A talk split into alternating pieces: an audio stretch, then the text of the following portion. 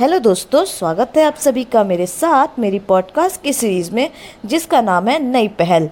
दोस्तों, इस पॉडकास्ट में हम बात करेंगे कोल विद्रोह के बारे में, कोल रिवोल्ट के बारे में। तो आइए शुरू करते हैं।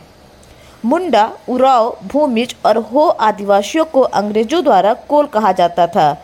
कौन कौन से आदिवासी इसमें थे? मुंडा, उराव, भूमिज और हो। इस जाति के लोग छोटा नागपुर के पठार इलाकों में सदियों से शांतिपूर्वक रहते आए थे।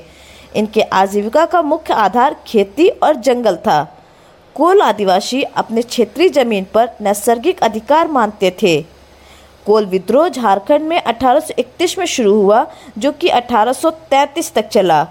यह विद्रोह अंग्रेज़ों और बाहरी लोगों, जिन्हें ये दीकू कहते थे, कि शोषण का बदला लेने के लिए किया गया था।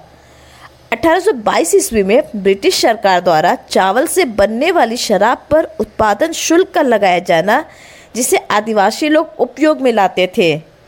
इसके अलावा, अंग्रेज़ों की अस्थायी बंदोबस्त व्यवस्था ने भी आदिवासियों में असंतोष को बढ़ाया।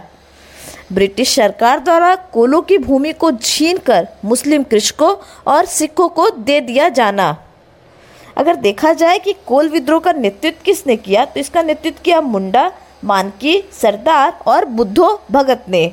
किसने किसने? मुंडा, मानकी, सरदार और बुद्धो भगत ने।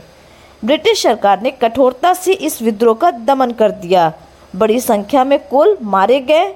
कोल अपने पारंपरिक हथियारों से अंग्रेज़ों की सेना का सामना करने में असमर्थ रहे और इस तरह ये कोल विद्रोह समाप्त हो गया। मिलते हैं अगली पॉडकास्ट में। तब तक के लिए धन्यवाद।